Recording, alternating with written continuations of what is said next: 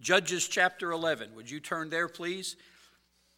I've entitled this message tonight, A Life of Good Character. A Life of Good Character. Webster's dictionary, his 1828 dictionary, defines character like this. I think I left this on your worksheet. Peculiar qualities impressed on a person which distinguishes him from others. Thank you, Bob. With that particular definition, that can be good character or bad character. Peculiar qualities impressed on a person which distinguish him or her from others. So some people have questionable character. Have you ever said this? Well, that guy's a character. That's not a compliment. If you hear someone saying that about you, they are not complimenting you if they use it like that. That guy's a character. Now you may hear someone else say, but now she is a woman of she's a woman of character. Now that's a compliment. That's what we're talking about tonight. We're talking about living a life of, of good character. Maybe another word, maybe you prefer the word integrity. You remember Job's wife? We went through that book a while back. Job's wife asking him, uh, Do you still retain your integrity? Job was known for having a good character to him, a good integrity. We are to strive to be men and women of integrity as believers, and this is something we choose. You choose your character or your integrity or the lack thereof. That's not inherent, uh, that's not genetic, it's not situational, it's not thrust on you on circumstance. You choose your character. Proverbs chapter 22, verse 1 says, A good name is rather to be chosen than great riches. If someone says he or she is a man or woman of character, they have chosen to have that name. They've made good choices. Somebody said that character is what you do when no one is looking. But the truth is, someone is always looking. If no one's around, God's looking. But that's what character is. Character is what you do when no human being can see what you do. That's how we know integrity exists. The world ought to see a difference in us as Christians godly, holy, courageous, bold, unafraid to do what is right. I'm not saying be compa- uh, discompassionate. I'm not saying being harsh, but being but doing right doing what is right. Our generation needs us to be godly, holy, boldly, and or bold and Christ-like. And this man that we're going to study tonight, his name is Jephthah. That was him. He was a man who lived a life of good character.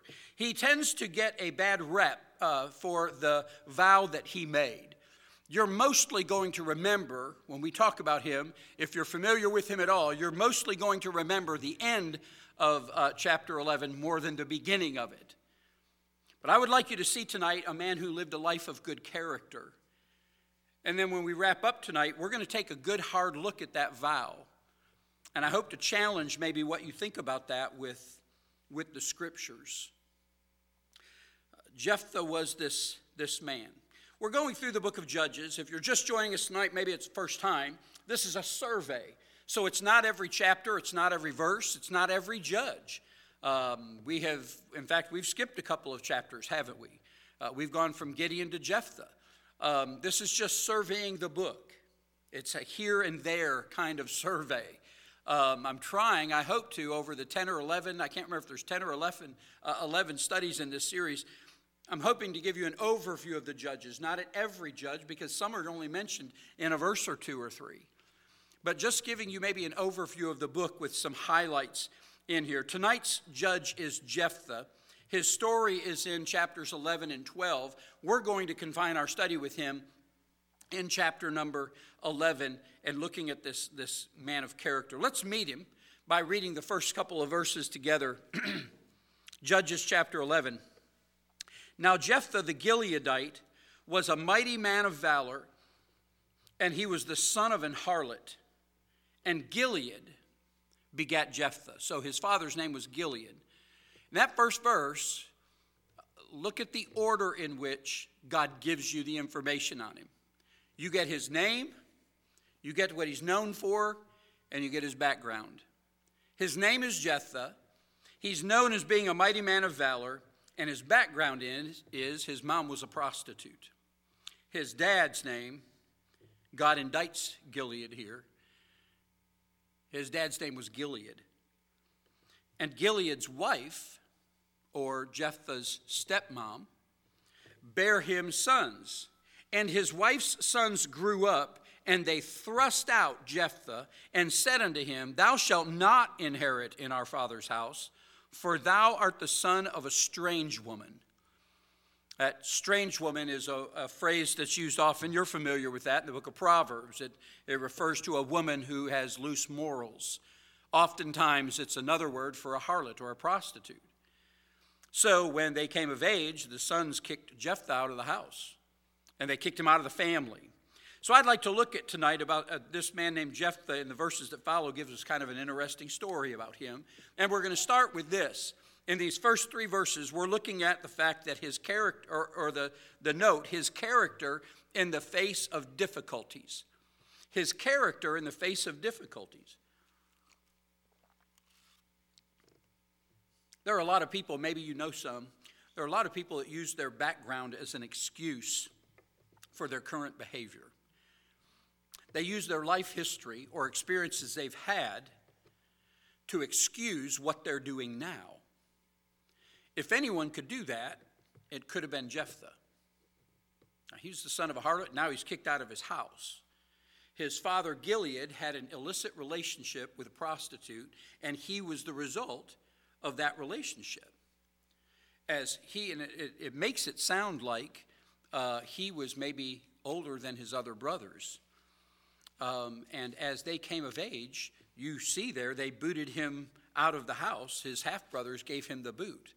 Um, there are a lot of people that would choose to respond to such a background by doing whatever they want and say, well, you know, I've had a hard time.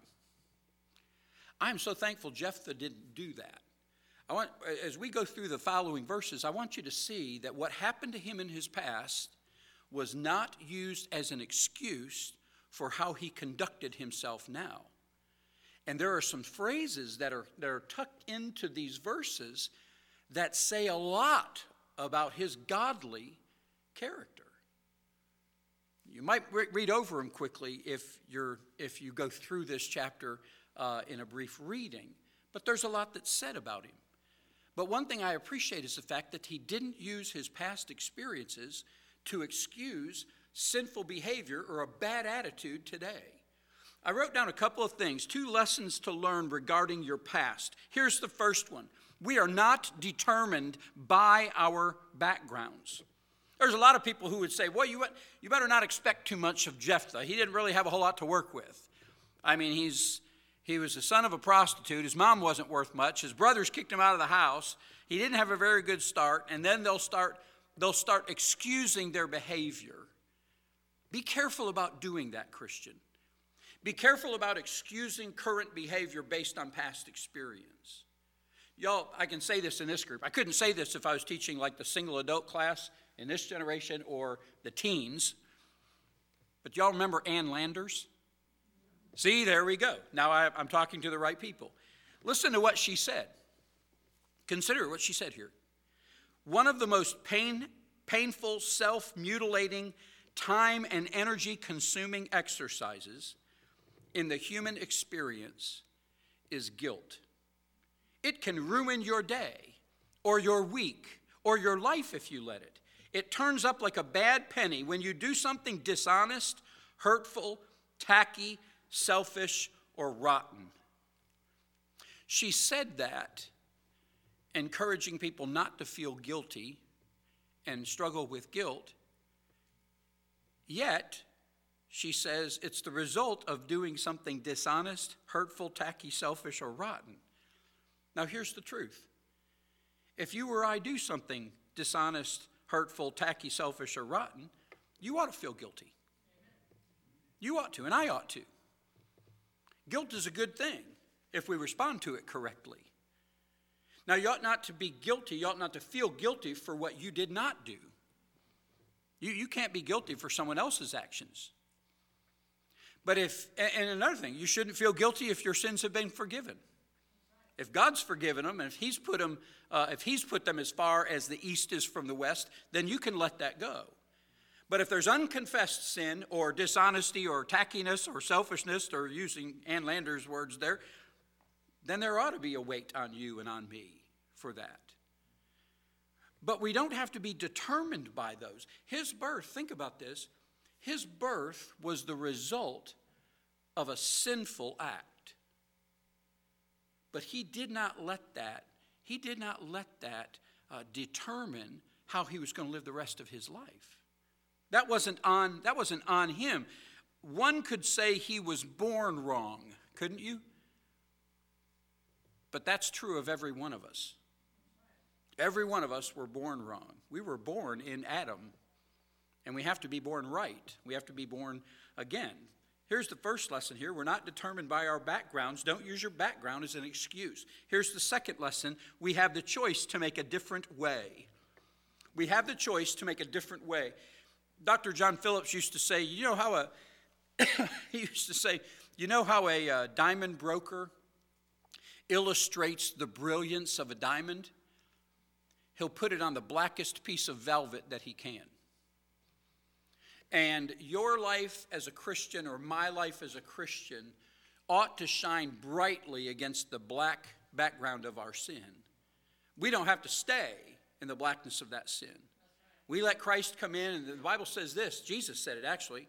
He said, Let your light so shine before men you can let that brilliance of Christ, the Christ that dwelleth in you, who's the hope of glory, you can let that shine, let that light shine against the backdrop of a sinful, uh, of a sinful life back there? Absolutely. This is the difference Christ can make. We have the choice to make a different way. Jephthah could have used his background as an excuse. Who else could have? Old Testament, end of the book of Genesis, the entire life story of Joseph. If anybody had a right to make excuse for how they were, if, if somebody was going to be bitter and hard uh, in their heart, Joseph could have had, he could have had a good argument for being somebody who had the right to be bitter. Uh, my brothers didn't like me. Um, uh, he had all kinds of things. My boss's wife falsely accused me. I was unjustly thrown in jail. Bible historians believe that he spent at least 10 years in jail for a crime he didn't commit. All of those things, he was forgotten while he was in there. You remember that? It cost him two years. At eight years, he had an opportunity. If one guy would have remembered to do what he needed to do, he could have spent eight instead of 10 years in jail. But that butler forgot him. And, and my, my point is that Joseph chose to make a different way. Out of all those things that had happened to him, Jephthah did exactly the same thing. I want you to see right at the beginning Jephthah's character in the face of difficulties. He had a life that was hard, and you've had a life that is hard, perhaps. Bad things happened in your life, bad things happen in this life. It's a sin cursed world. The planet itself is cursed. I like what, uh, I like what Ken Ham said. He said, Everybody talks about the magnificence of the Grand Canyon. He said, The Grand Canyon is Earth's largest sin scar. It's a remnant of the flood. It reminds us of the judgment of God. This life is going to have bad things. You're going to have bad things happen in this life. Joseph did, Jephthah did, I have, you have. But we don't have to let those things determine how we live our lives today. We, we can choose a better way. We choose to follow God. God allowed those things to happen. When they happened, where they happened, God allowed those things. God designed those things. So, how can I benefit from them? Well, that's where Jephthah came from. So, first, his character in the face of difficulties. That's the first three verses that we meet him. Then, starting at verse 4, and this is a big chunk, all the way down through verse number 28, his confidence in the face of danger. Now, his brothers may not have wanted him, but all of a sudden the elders of Israel did. You see that? Look at verse number 4. It came, and it came to pass in the process of time that the children of Ammon made war against Israel. And it was so that when the children of Ammon made war against Israel, the elders of Gilead went to fetch Jephthah out of the land of Tob. And they said unto Jephthah, Come and be our captain, that we may fight with the children of Ammon. And Jephthah said unto the elders of Gilead, Did not ye hate me, and expel me out of my father's house? And why are ye come unto me now when ye are in distress? The elders of Gilead said unto Jephthah, Therefore we turn again to thee now, that thou mayest go with us and fight against the children of Ammon, and be our head over all the inhabitants of Gilead. Why are they coming to Jephthah for that? Verse number one he's a man of valor. In fact, he's a mighty man of valor. Here was a professional soldier, he was good at it. And they come to him and they make this request of him when the children of Ammon come. So, in, and they said, You come, be our head, be our leader in this. Verse number nine. And Jephthah said to the elders of Gilead, If you bring me home again to fight against the children of Ammon, and the, and the Lord deliver them before me, shall I be your head? And the elders of Gilead said unto Jephthah, The Lord be witness between us if we do not so according to thy words. Then Jephthah went with the elders of Gilead, and the people made him head and captain over them. And Jephthah uttered all his words before the Lord in Mizpeh. And Jephthah sent messengers unto the king of the children of Ammon, saying, What hast thou to do with me, that thou art come against me to fight in my land? And the king of the children of Ammon answered unto the messengers of Jephthah, Because Israel took away my land when they came up out of Egypt, from Arnon even to Jabbok unto Jordan. Now, therefore, restore those lands again peaceably. And Jephthah sent messengers again to the king of uh, the children of Ammon and said unto him, Thus saith Jephthah Israel took not away the land of Moab, nor the land of the children of Ammon. But when Israel came up from Egypt and walked through the wilderness unto the Red Sea and came to Kadesh, then Israel sent messengers unto the king of Edom, saying, Let me, I pray thee, pass through thy land. But the king of Edom would not hearken thereto. And in like manner they sent the king, they sent unto the king of Moab, but he would not consent, and Israel abode in Kadesh. Then they went along through the wilderness and encompassed the land of Edom, the land of Moab. They came by the east side of the land of Moab and pitched on the other side of Arnon, but came not within the border of Moab, for Arnon was the border of Moab. Israel sent messengers unto Sihon, king of the Amorites, the king of Heshbon. And Israel said unto him, Let us pass, we pray thee, through thy land into my place. But Sihon trusted not Israel to pass through his coast. But Sihon gathered all his people together and pitched in Jahaz and fought against Israel. And the Lord God of Israel delivered Sihon and all his people into the hand of Israel, and they smote them. So Israel possessed all the land of the Amorites, the inhabitants of that country and they possessed all the coast of the Amorites from Arnon unto Jabbok, from the wilderness even unto Jordan. So now the Lord God of Israel hath dispossessed the Amorites from before his people Israel, and shouldest thou possess it? Wilt not thou possess that which Chemosh thy God giveth thee to possess? So whomsoever the Lord our God shall drive out from before us, them will we possess. Let's stop right there.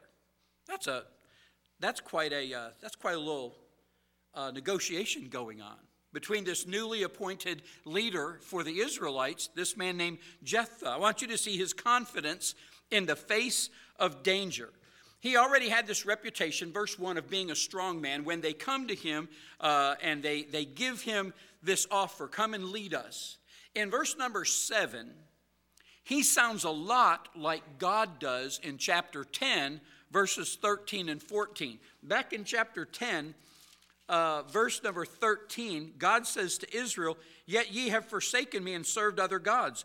Wherefore I will deliver you no more. Go and cry unto the gods which ye have chosen. Let them deliver you in the time of your tribulation. Listen to, listen to uh, Jephthah in verse number 7. Did ye not hate me and expel me out of my father's house? Why are ye come unto me now when ye are in distress? He sounds a lot like God. What are you, what are you doing here now? Israel did exactly what they usually did. They turned to they turned to someone when they ran into a problem. But he sees an opportunity here. Jephthah sees an opportunity. So he asks them this question If God gives us the victory under my leadership, will you follow me? And they said they, they said they would. They did exactly what they've been doing through the book of Judges so far. They turned to someone they previously had put out. They rejected God until they got sold into slavery, and then they cried out to God, and He delivered them. They kicked Jephthah out of his house, but now when they were in distress, as he calls it, they turned to him. I want, I want you to go back, and we're, we're going to look at two verses in particular, but I want you to note how Jephthah, in his negotiations with these Israeli leaders, notice how he emphasized the Lord in all of this. His confidence was in God, it was not in himself. Did you note what he said in verse number nine? If the Lord deliver them before me. If we win this, it'll be because God delivered us. And then in verse number 11, after the negotiations are complete, did you see what it said at the end of verse number 11? Jephthah uttered all his words before the Lord. He went to praying the thing that I want you to see here is that prayer was not his last resort, it was his first. Before ever going to battle, he went and rehearsed all his words before the Lord. His prayer, his declaration of the Lord giving them victory, they're revealing to us that he's not only a man of good character, he's a man who has faith in God. Verse number nine is important. The wording of verse number nine is important. If the Lord delivers them if the Lord delivers them before me. God was going to do this. It wasn't Jephthah. He wasn't, he wasn't thumping his own chest.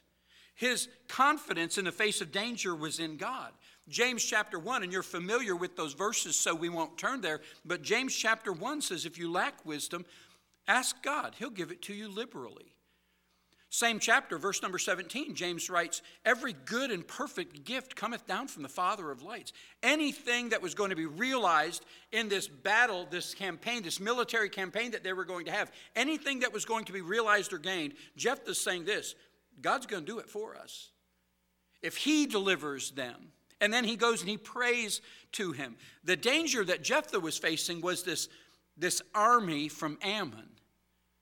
The danger that you and I face might be very different, but if we're walking in obedience with God and our confidence is in God, He will take us through those same obstacles. Whatever your obstacle is, I'm sure it's not the army of Ammon. None of you have come and told me you're picking a fight with Ammon, so I doubt that's your uh, immediate threat. But you and I do have dangers. We have dangerous situations that we face where choices need to be made, and if we make the wrong choice, it could be tragic for our family, it could be tragic for ourselves. Well, Jephthah took his, he took his argument to the Lord. And then I can't, I, we read a lot of verses here, and so I can't pass this up. But notice Jephthah's his, his attempt to negotiate out of battle with this king from Ammon. He argues with him on four points. He tells the king of Ammon four reasons that they don't have to fight about this. What he's doing is he's saying, You do not have a claim to this land. This land, legitimately, it belongs to Israel. You don't have a. And he gives him four arguments. First of all, in verses 14 through 22, he argues the facts of history. Now, here's the truth. Well, we came out of Egypt. You, Moab, the Amorites, none of you would let us walk through your land to get to our land. None of you would. All we want to do is walk through it. You didn't let us. So he argues the facts of history in verses 14 through 22. And then in verses 23 and 24, he says, The Lord gave us that land. And in fact, and you know how I am, you know how I pick up on some sarcasm in the scripture every once in a while. Did you notice verse number 24? That jumped off the page to me. It might be because it just might be because of who I am, but he jumped it jumped off the page at me. He says, Why don't you just be happy with what your God has given you? Just be happy with the land your God's given you. We're happy with the land our God has given us. And that's what he says in verse number uh, 20, verse number 24. Wilt thou not possess that which Chemosh thy God giveth thee to possess? We're just living in the land our God gave us. You live in the land your God gave us. So he, he says the Lord gave us that land. So first he argues the facts of history. Second, he says Jehovah gave us this land. Third, he says Israel has occupied this land for 300 years. Why are you bringing it up now? Look at verse 25. And now thou art uh, now thou art anything better than Balak, the son of Zippor, king of Moab. Did he ever strive against Israel, or did he ever fight against them? While Israel dwelt in Heshbon and her towns, and Aroer and her towns, and in all the cities that be along the coasts of Arnon, 300 years. Why, therefore, did ye not recover them within that time? You've had three centuries to put a legitimate claim up, and you haven't. Why now? He says, Israel has occupied this land for so long. You've said nothing about it. And then his fourth argument is this if the Amorite chose to fight, if this king was going to fight against Israel, he needed to know you're fighting against Jehovah. I, I like the way Jephthah gave him a good warning, don't you? He warns him. Look at verse number 27. Wherefore I have not sinned against thee, but thou doest me wrong to go to war against me. The Lord the judge, don't you like that capital J? The Lord the judge be judged this day between the children of Israel and the children of Ammon. Howbeit the king of the children of Ammon hearkened not unto the words of Jephthah, which he sent to him. He let him know up front if you pick this fight, you're, you're fighting against the capital J judge. So he has those four arguments with them. And I, what I want you to see in those verses, in that block of verses from verse 4 all the way down to verse number 28, I want you to see the confidence that this man had in the face of danger. He is absolutely sure he is on the side of right because he argues from a platform that God is with us. Jehovah is with us. So, character in the face of difficulties. He was the son of prostitute. His half brothers kicked him out. Just wasn't a good start. Confidence in the face of danger. He's facing down an army, and he's confident God's going to deliver. Third, his commitment in the face of dilemma. This is where, uh, from verse 29 forward, this becomes one of the most controversial passages maybe in the whole Bible, certainly in the Old Testament. Let's read this, verse number 29. And if I can just invite you, note how verse number 29 begins for what's going to follow. Verse 29 says Then the Spirit of the Lord came upon Jephthah, and he passed over Gilead and Manasseh, and passed over Mizpah of Gilead, and from Mizpah of Gilead he passed over unto the children of Ammon. And Jephthah vowed a vow unto the Lord and said, If thou shalt without fail deliver the children of Ammon into mine hands, then it shall be that whatsoever cometh forth of the doors of my house to meet me, when I return in peace from the children of Ammon, shall surely be the Lord's, and I will offer it up for a burnt offering. So Jephthah passed over unto the children of Ammon to fight against them, and the Lord delivered them into his hands, and he smote them from Aroer even till thou come to Minnith, even twenty cities, and unto the plain of the vineyards, with a very great slaughter. Thus the children of Ammon were subdued before the children of Israel. And Jephthah came to Mizpah unto his house, and behold, his daughter came out to meet him with timbrels and with dances and she was his only child. And beside her he had neither son nor daughter.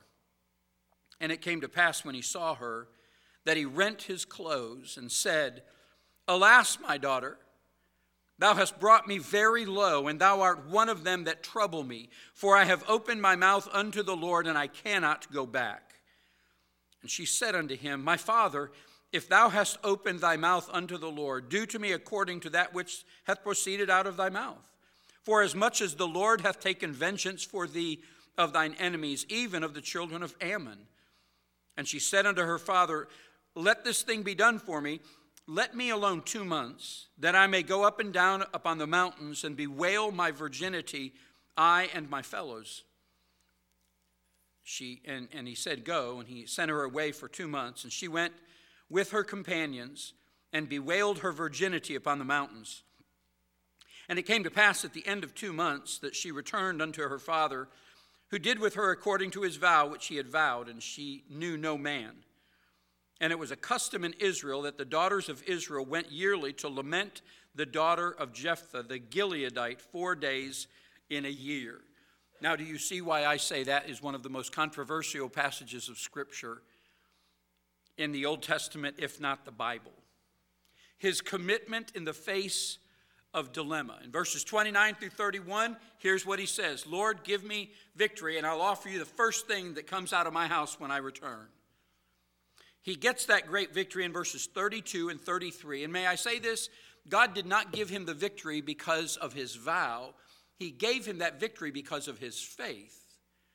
His faith was in God for the victory, and the same thing is true with you and me.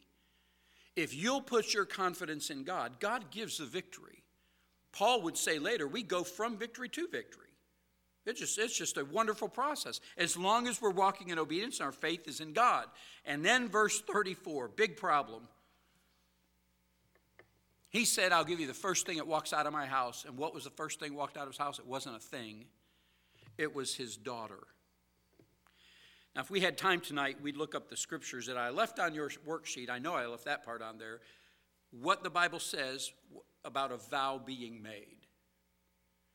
All of those scriptures are going to tell you if you make a vow, keep a vow. I will read one of them, and that one is in uh, Psalm chapter number 66. I'll, I'll, I'll, read just that passage of scripture, but this, this will give you the idea of what the rest of the verses say. Psalm 66, verse number 13 says, I will go into thy house with burnt offerings. I will pay thee my vows, which my lips have uttered, and, with, and my mouth hath spoken when I was in trouble. Well, he was in trouble. He was facing the Ammonites. He made this vow, and he made the vow to God. And the, vow, the, the vow was, I'll offer as a burnt offering the first thing that comes out of my house. So you have this. Uh, now, he didn't have, obviously, yet the book of Psalms, but he did have this. He had Numbers chapter 30 and verse number 2. Numbers 32 says, If a man vow a vow unto the Lord or swear an oath to bind his soul with a bond, he shall not break his word. He shall do according to all that proceedeth out of his mouth. Now we have this passage of Scripture we have to deal with. This spirit filled man made this vow, and you have to ask yourself the question did he, in fact, offer his daughter as a burnt offering to God? Now, I'm, I'm going to share with you tonight reasons why I do not believe he offered her as a burnt offering. I have good friends who believe he did offer her as a burnt offering. I just don't think it's possible, not with what the Bible reveals about Jephthah overall. So I want to share my reasons with you why I believe, and I want to make this clear.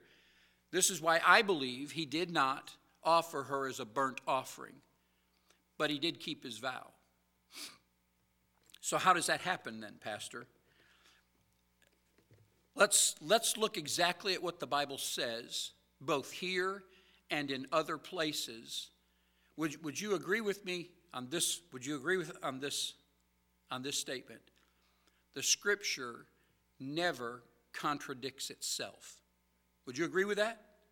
Scripture does not contradict itself. That is a foundational rule of Bible interpretation, the, what is known as hermeneutics. Scripture does not contradict itself.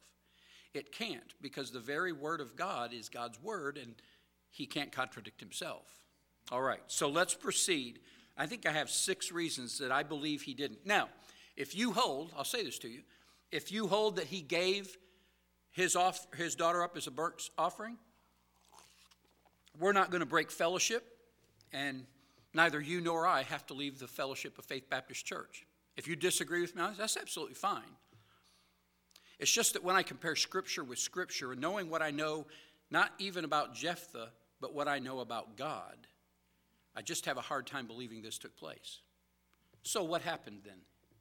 Then, what happened? Let's look at it. First, these are reasons, these are reasons why I believe he did not sacrifice his daughter. Number 1, he was ambiguous and failed to consider what qualified as an acceptable sacrifice. He said in his vow, did you note this? He said in his vow in verse 31 Then it shall be that whatsoever cometh forth of the doors of my house to meet me, I'll offer as a burnt offering. That's not, a quali- that, that's not an honorable statement. It can't be kept in an obedient way to God because not every animal was an acceptable sacrifice as a burnt offering. There are specific rules for offering a burnt offering. You can't say, the first thing I see, I'm going to offer. The first goat that comes out of my house or the first sheep that walks out of my yard, that's what I'm you can't say that because there are there are qualifications for it. He was ambiguous and he failed to consider what was qualified as an acceptable sacrifice. He could have said this, I'll offer you a generous burnt offering and that would have been fine, but he said, I'm going to offer whatsoever comes out. And you and I both know that the sacrifices made to God in, in any of the offerings, they had qualifiers on them. Remember them? No blemishes, no broken bones. Notice this too. It was ambiguous enough to where he didn't say whoever, he said whatever. He didn't say in, in verse 31 at the end of the phrase where it says, I will offer it up for a burnt offering. He didn't say, I will offer him or her up. He said it. He was ambiguous and failed to consider what qualified as an, as an acceptable sacrifice. Let me ask you a question. What you know about God. Would God take seriously a vow that violated God's own law? Before you say yes or no, read the qualifications of Leviticus chapter 1, verses 1 through 3. God would have to violate his own law to accept this burnt offering. He's not going to do it. If an unclean animal had been the first thing out of the house, that would not have been an acceptable offering. So that's the first reason that I don't believe it. This was an ambiguous vow, and he failed to consider what qualified as an acceptable sacrifice. Second reason, as a worshiper of Jehovah, he had to know that the Lord would not accept human sacrifice. He had to know that. Apparently, he was familiar with the Old Testament and particularly with the Old Testament law because he referred to a burnt offering, and that's part of the Levitical law. So write down if you don't have them Leviticus 18:21, Leviticus 20, 1 through 5, Deuteronomy 12:31, and Deuteronomy 18:10, all of which forbid offering your children as sacrifices. The phrase they use is passing them through the fire, which would be a burnt offering. God himself forbade it. As a worshiper of Jehovah, he knew the Lord would not accept human sacrifice. I know Judges was a spiritually dark time, but it wasn't this time. It, it wasn't this dark, rather. And Jephthah was a follower of Jehovah. Reason number three he had no acceptable place to offer a human sacrifice as a burnt offering. He had no acceptable place to offer a human as a burnt offering. Leviticus 17, 1 through 9, especially verses 8 and 9, God only is going to accept burnt offerings on the brazen altar at the tabernacle. Abraham didn't have the tabernacle, Jacob didn't have a tabernacle. So they're building altars here and building altars there. But once the tabernacle was in place, Israel's burnt offerings were to be offered at the place where God would choose to put his name. And he chose to put his name at the tabernacle. And the place for the burnt offering was the brazen offer and uh, altar. And even the most carnal priest was not going to allow a human girl to be sacrificed on the brazen altar at the tabernacle. That just wasn't going to happen in the two months that are mentioned in chapter 11, verses 38 and 39, the news of his vow and, its, and, and him fulfilling it, it would have gotten out. And even idolatrous Israel never came to the place where they were offering humans on the brazen altar. They never got that far in their, in their idolatry. That's, that's another reason. That's the third reason I believe that he had no place to make this sacrifice. The fourth reason this is interesting. Leviticus chapter 27, verses 1 through 8 says that he could have paid money to redeem his daughter from being sacrificed. If he, if he saw her walk out of his house and had made this vow back here, I'll sacrifice whatever walks out of my house, I'll offer it as a burnt offering, and she walks out, if, he, if his intent was to sacrifice her on, an, on the altar at the tabernacle, he could have gone to the priest at the tabernacle, and Leviticus 27 even specifies, even says this the priest can determine what amount of money you can pay so you don't have to give that particular offering. He could have paid money according to the law. He could have paid money to get out of that Levitical that burnt offering in the Levitical system. He had just won a victory where they probably spoiled the Ammonites. And I imagine as their leader, he had enough wealth to pay whatever price that priest was going to demand. Look it up. Leviticus 27, he could have paid money to redeem his daughter if human sacrifice was the intent here. So I don't believe he sacrificed her because he could have paid money and got out of it. But he's wailing. He's, he's legitimately upset. So what's going on? Well, here's, here's the fifth reason I don't believe he offered her as a burnt offering. Jephthah's godly character would prevent him from sacrificing his daughter.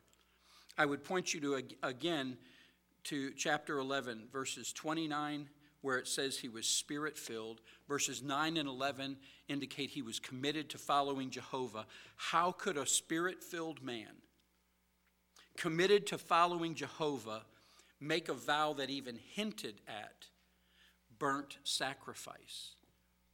The, the fact is that Jephthah had a godly character to him, and he would not have made a vow that involved killing his daughter for God. In fact, his influence, his godly influence was so strong. Did you, did you catch that in verse number 36? Even his daughter has great faith in Jehovah. Did you see what she said in verse number 36? Whatever you said, Dad, whatever you vowed to God, you got to do it. Because he, he gave you a great victory today. Well, that's strong faith. He was passing that faith along to his kids. Jephthah's godly character would prevent him from sacrificing his daughter. And then here is here's my last, I think this is my last one. Nowhere in the text are we told that Jephthah killed his daughter. It does not say he sacrificed his daughter. What is her lament in verse number 37? What is she mourning over? Her impending death? That's not what she's bewailing. In verse 37, she said to her father, Let this thing be done for me. Let me go alone two months that I may go up and down the mountains and what? Bewail my virginity. She's a Jew. Remember this. She's a Jew. And the Jews have received promise that someone is going to bring forth Messiah one day. The hope of every Jewish girl, until it became known what tribe he was going to be from, the hope of every Jewish girl was she was going to be in the line of Christ. Not only that, the focus of her grief is her ongoing virginity, not only about the Messiah, but she's never going to have a family of her own. She's never going to be a mother. She's never going to be married. It is inconceivable to me that the daughters of Israel, there mentioned in verse number 40, it's inconceivable to me that they would establish an annual four day celebration. And that is literally what the word lament. In the King James Bible, you have the word lament that word in Hebrew means celebration. It seems inconceivable to me that there would be a four day celebration in memorial of a human sacrifice. Nothing in this makes sense as far as Jephthah offering his daughter as a burnt offering to God when you compare Scripture with Scripture God ordaining and instituting the burnt sacrifice, but putting qualifiers of it, that same God forbidding the burning of your children in worship. So, what is going on here? How is all of this explained? It's explained by the fact that Jephthah's daughter was consecrated, I believe, to the Lord's service for the rest of her life, most likely at the tabernacle, like Samuel will be. I believe she was consecrated and set apart to never marry and serve at the tabernacle. Exodus chapter 38 and verse 8, 1 Samuel chapter 2 and verse 22, both of them reference the women assembled at the door of the tabernacle. They seem to be ministers there in some capacity. I don't know what it was. If they were singers, if they were servants, if they uh, if they helped prepare utensils. I don't know what they did, but they seem to have been ministering at the tabernacle. In remaining a virgin, she would never marry, she'd never have children. And you noted in verse number 34, she's Jephthah's only child. Why is this so hard on Jephthah? He's been kicked out of Gilead's inheritance. So whatever he has now, he's going to pass on to his children. But his only child is a girl, and she's never going to marry and she's never going to have kids. His family line ends when his daughter dies. Now, to you and I, that might be a passing thing. That might weigh on us a little bit. But in Israel, that was such a big deal. Passing on the inheritance of God to your sons and your sons' sons his line was going to end with his daughter. This weighed heavily on them. This was the reason for the two months of mourning, because every daughter in, in Israel wanted a child, and every father wanted his inheritance to be passed on for generations. Warren Wiersbe points this out. Let me conclude, but Warren Wiersbe points this out. Did I leave a Wiersbe quote on your worksheet? He, he just said this. I thought this was a good observation. Jephthah's daughter deserves to stand with Isaac as a faithful child who is willing to obey both father and God no matter what the cost. I thought that was a good observation. As I said, you and I may differ on this. You may believe that he you may believe that he sacrificed her. It's okay. But did you know this man is mentioned in the hall of faith in Hebrews chapter 11 by name? Isaiah is not even mentioned by name. Jephthah is. You say, yeah, but there were, there were other people in there that were also great sinners. Moses killed a guy. None of those mentioned in, Hebrew, in Hebrews chapter 11 committed what the Bible calls an abomination. And the Bible qualifies human sacrifice or the sacrificing of children an abomination. And he's listed there. Can I give you one more word without attacking without attacking the King James Bible, let me just give you one more thing. Where it says in his vow, in verse number 31, the last phrase of verse 31 says, And I will offer it up for a burnt offering. That word, and, is also, eh, it's the Hebrew word wa, W A W. Now you can word search this, just check me out. You can word search this. WAW is translated in several different ways. In addition, and, and equally, there's nothing more, uh, one more than the other. That word is also translated the word or a lot of times in Scripture. So, in looking at that, when I return, uh, when I return in peace from the children of Ammon, surely shall surely be the Lord's, or I will offer it up for a burnt offering.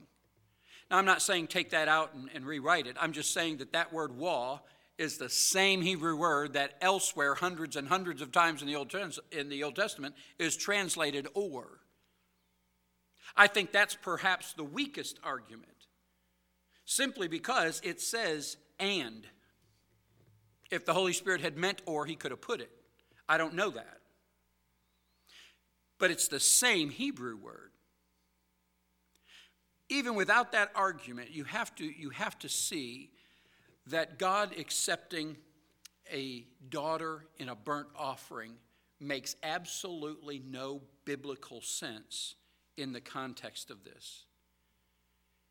If I were going to be sacrificed on an altar as a young as a young man or a young woman, if I were going to be offered on an altar as a young person, I don't know that my virginity would be the top of my list in wailing if I was going to be burned to death.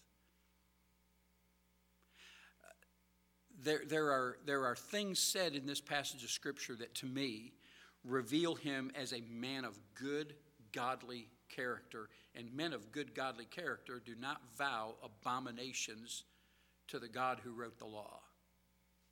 That's why I don't believe he sacrificed his daughter. I think she was given up almost like the Nazarite. You remember Samson? Given up to a lifelong service at the tabernacle, never to marry, so she'd never have children. And that broke Jephthah's heart, but he had to keep his vow. And that's how he kept his vow. So when it says in verse number 39 that he did with her according to his vow, which he had vowed, it's not lying. I just don't believe he sacrificed her. So let's wrap it up. Jephthah refused to allow his past to hinder him. He kept his word even in the face of a great dilemma. And he, he shows us what it is to keep a vow. Keep your vows. Look at how people treat vows today marriage vows, church membership vows, political vows. We treat them very lightly. He gave up a lot in his Jewishness in, in giving his daughter for the Lord's service. Keep your word. If you make a vow, keep it. And here's the, here's the closing sentence, then we're done. Be a believer, unshackled by your past, unintimidated by your enemies, unchanging in your word. Unshackled by your past, unintimidated by your enemies, unchanging in your word. All of those things, Jephthah can check the box. I think when you look at Jephthah, you have a man who's godly in his character. He could have been bitter about his past, he wasn't. He could have rejected that request for help when they came to him, he didn't. He led and he led confident in God, and God gave the victory. And even when it cost him, he kept his word and he kept his vow. He's a good example all the way around. Let's be like Jephthah in those areas, all right? Let's stand. We'll be dismissed in prayer. Father, thank you for your word. Thank you for these men and these women that are recorded in it. We pray that you would help us, Father, to emulate those good characteristics that we see and help us to learn from the bad examples that we see so that we don't repeat them. But in the end, Lord, would you help us to let your word shape how we live, how we walk, the choices that we make? May it be according to your word. My past and my feelings may get in the way, but God, your word doesn't change. Your, your word, you said, Jesus, your word abides forever. So help us to build on that. It's a sure foundation, and we're so thankful for it. Bless these people as we go home to our homes tonight. Take us there safely. We're already looking forward to being together Sunday, looking forward to celebrating the birth of our Savior. Help us to do so in a way that honors Him. In Jesus' name, amen.